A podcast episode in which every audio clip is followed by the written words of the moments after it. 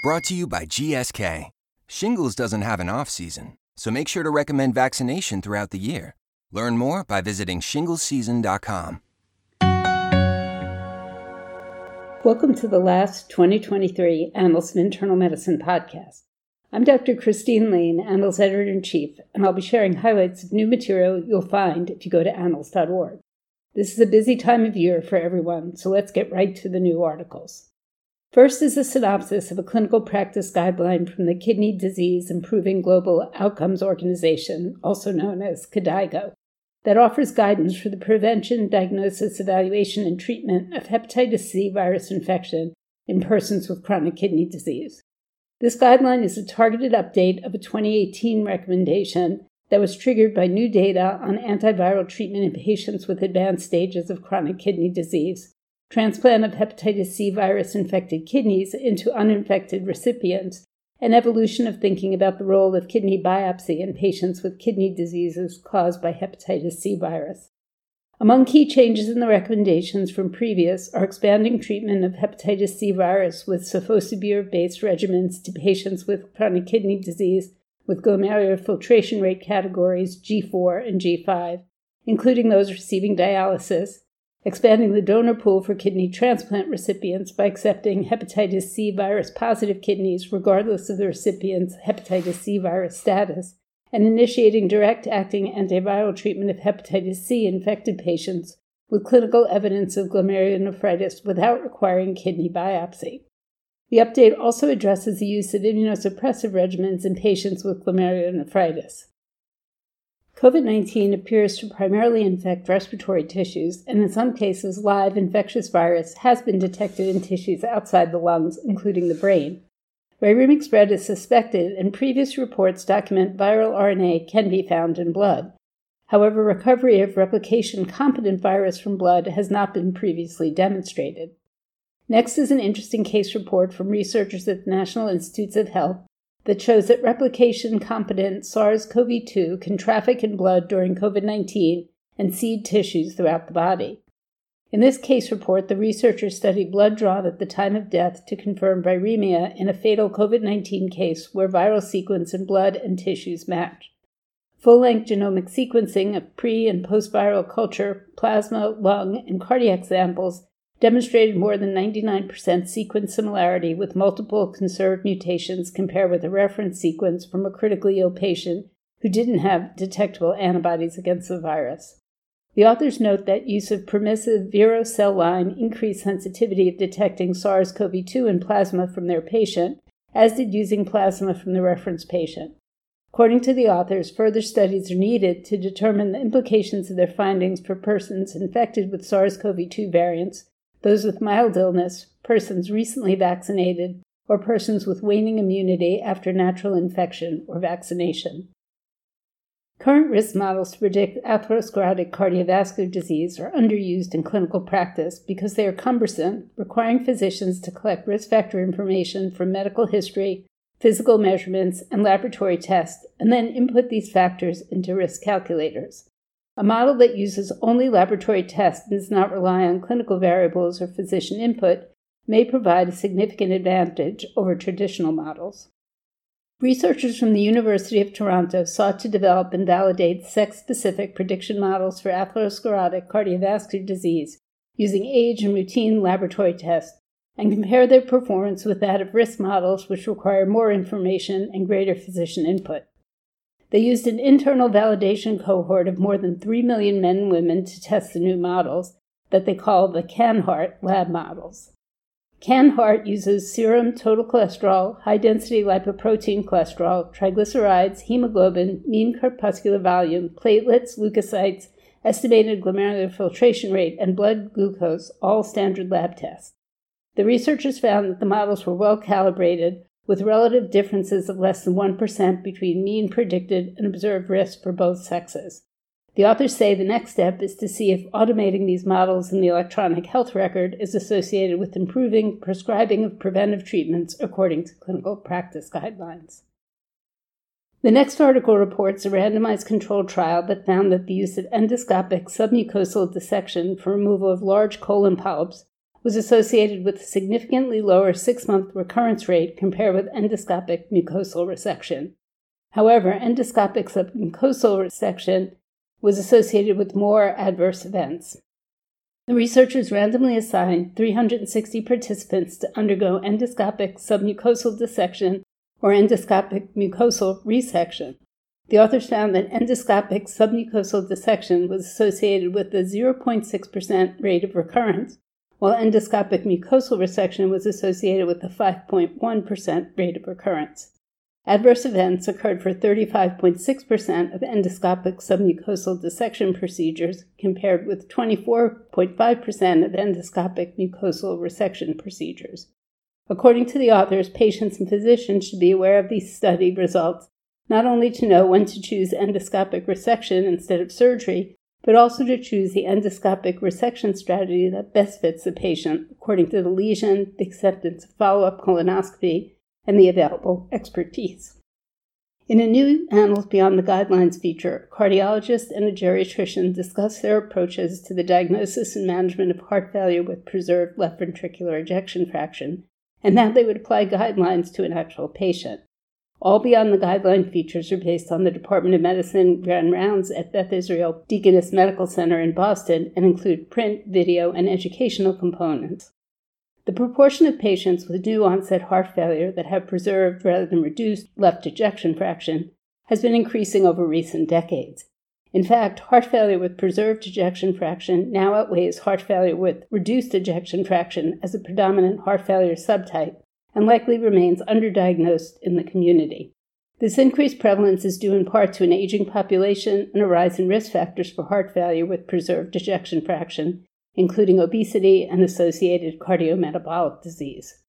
Whereas the diagnosis of heart failure with reduced ejection fraction is relatively straightforward, the diagnosis of heart failure with preserved ejection fraction is often more challenging to differentiate from other causes of symptoms such as dyspnea and fatigue. Discussants Dr. Jennifer Ho, a cardiologist, associate professor of medicine at Harvard Medical School, and a member of the Division of Cardiology at Beth Israel Deaconess Medical Center, and Dr. Ariela Orkaby, a geriatrician and assistant professor of medicine at Harvard Medical School and a member of the New England Geriatric Research, Education, and Clinical Center at the Boston VA and Division of Aging at Brigham and Women's Hospital, discuss the case of Mrs. B, a 77 year old woman with dyspnea, a history of coronary artery bypass surgery, and suspected heart failure with preserved ejection fraction. Go to annals.org to watch a video of Mrs. B talking about her condition, a video of the Grand Rounds discussion, to read a summary of the discussion, and to earn CME and MOC points. And heart failure is also the topic of this month's In the Clinic review. Go to annals.org for practical updates on the prevention, diagnosis, and management of heart failure. The article includes information for patients and a brief quiz to earn CME and MOC credit. Thiazides are commonly prescribed to treat hypertension, and hyponatremia is a known adverse effect, but the frequency of this adverse effect remains unclear. The authors of the next article sought to estimate the cumulative incidence of hyponatremia following initiation of thiazide diuretics in routine clinical practice compared to other first line antihypertensive drugs using a nationwide registry from Denmark. The study spanned from 2014 through 2018 and included persons aged 40 years and older who were new users of a first line antihypertensive drug. They compared bendroflumethiazide with calcium channel blocker use and hydrochlorothiazide as a combination pill also containing renin-angiotensin system inhibitors with renin-angiotensin system inhibitor use. The researchers followed new users of antihypertensive agents for two years to examine cumulative incidence of sodium levels less than 130 millimoles per liter. The study was large, including 41,926 new users of bendroflumethiazide, 13,830 new users of hydrochlorothiazide, 52,394 new users of calcium channel blockers, and 114,678 new users of renin-angiotensin system inhibitors. The two-year cumulative incidence of hyponatremia was 4.21% for bendroflumethiazide and 3.71% for hydrochlorothiazide use. The two-year cumulative incidence of hyponatremia was 4.21% for bendroflumethiazide and 3.71% for hydrochlorothiazide use, with a risk difference of 1.58% with a 95% confidence interval 1.28 to 1.88% versus calcium channel blockers, and 1.44% with a 95% confidence interval of 1.09 to 1.79% versus renin angiotensin system inhibitors, respectively. The risk differences of hyponatremia were larger among participants who were older and had higher comorbidity burden. The hazard of hyponatremia was largest during the first months of treatment. Although transgender persons are disproportionately affected by HIV infection, pre exposure prophylaxis or PrEP use has been low in this population. Clinical encounters for gender affirming hormone therapy provide opportunities for HIV prevention. So, the authors of the next article estimated the number of commercially insured transgender women and transgender men in the United States and their use of HIV prevention services from 2014 through 2021. HIV services of interest were HIV testing and PrEP prescription. There was an increase in the prevalence of transgender related diagnostics codes during this period, as well as in the proportion of persons who used gender affirming hormone treatment. In 2021, among 10,613 transgender women with a test or diagnosis of sexually transmitted infection in the last 12 months, 61.1% had an HIV test, and among those, only 20.6% were prescribed PrEP. Among 4,184 transgender men with a history of a sexually transmitted infection, only 48.4% had an HIV test, and among those, only 10.2% were prescribed PrEP. The low use of HIV testing and PrEP in this commercially insured population causes concern that it may be even lower among persons with public or no health insurance.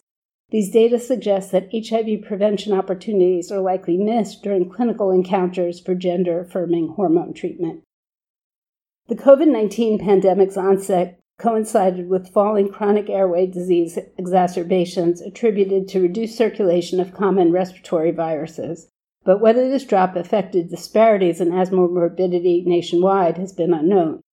The next article reports a study of adults and children in the 2019 to 2022 National Health Interview Survey that examined three outcomes each year a current asthma diagnosis, and among those ever diagnosed with asthma, any asthma exacerbation, and asthma related emergency department visits. The researchers looked at overall trends and trends within racial ethnic groups. Pre pandemic, black adults and children had the highest rates of asthma prevalence, attacks, and emergency department visits. Downward trends during the pandemic were seen for black relative to white adults and children for asthma attack rates and emergency department visits.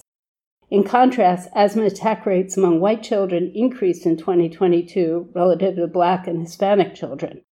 The gradual decrease in emergency department visits and rebound of asthma attacks in 2022 after a small drop may be attributed to a fall in the circulation of common respiratory viruses. Differential exposure to tobacco, allergens, pollution, COVID 19, or controller inhaler usage during the pandemic could also have affected asthma trends and deserve further study. Well being among resident physicians is a topic of concern. Studies of physician well being commonly utilize narrow measures like happiness, life satisfaction, mental health, or burnout. However, the authors of the next article note that well being is a complex and multifaceted construct. They propose the concept of flourishing as a holistic conceptualization of well being, as it integrates a variety of personal, mental, physical, and social aspects of well being. The Flourish Index and the Secure Flourish Index were developed to measure flourishing. The Flourish Index assesses five domains happiness and life satisfaction, physical and mental health, meaning and purpose, character and virtue, and close social relationships. The Secure Flourishing Index adds a domain of financial and material stability.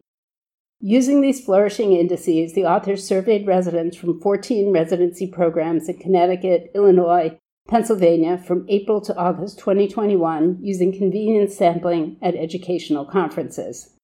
The Secure Flourish Index had significant positive correlation with quality of life, well being, resilience, viewing medicine as a calling, and intrinsic religiosity, and a negative correlation with emotional exhaustion and depersonalization.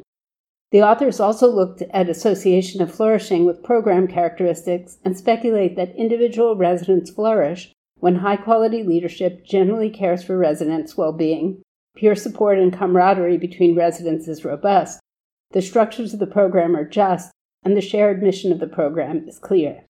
While more work needs to be done, the authors conclude that these findings support the role of the flourishing indices and their domains in evaluating resident physician well being.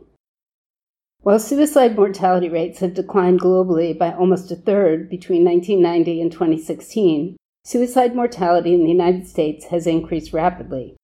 Particularly high suicide mortality has been identified among American Indian and Alaska Native populations. The next article reports a study that examined trends and patterns in suicide mortality in American Indian and Alaska Native populations, seeking insights into strategies to reduce health inequality in this highly vulnerable population. Using data from the U.S. Centers for Disease Control and Prevention Wonder database, the researchers examined data on deaths by intentional self harm for each year from 1999 to 2020. Suicide rates increased across all race groups, but the rates were highest among white Americans, followed by American Indian and Alaska Native Americans. The researchers also found a sustained increase in suicide rates by firearm and hanging among both white and American Indian and Alaska Native people. In an accompanying editorial, Dr. Joseph Gone from the Department of Anthropology at Harvard University and the Department of Global Health and Social Medicine at Harvard Medical School writes, quote, There are clear precedents for investigating indigenous suicide as a function of societal processes and structural arrangements in general, and of colonial subjugation and coercive assimilation in particular. Contrasting starkly with the interpersonal and individuating discourses of medicalization, this resocialization of suicide powerfully contests the reigning formulation of the problem and recasts indigenous suicide as a post colonial disorder in need of not just more and better medical treatment, but rather in need of social justice and societal reparation. In the end, no amount of medical care can resolve the harrowing predicaments of Indian country unless or until the unjust structural disadvantages that resulted from ruthless colonial subjugation are confronted and dismantled. I suggest that anyone who questions the editorialist claims go see the movie Killers of the Flower Moon. Additional new material includes the latest episodes of Annals Consult Guys and the Annals On Call podcast. The Consult Guys discuss surgery following stroke, and Annals On Call discusses suspected bronchiectasis and mortality.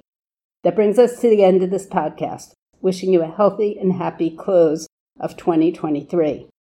Thanks to Beth Jenkinson, Andrew Langman, and Bernie Turner for their technical support.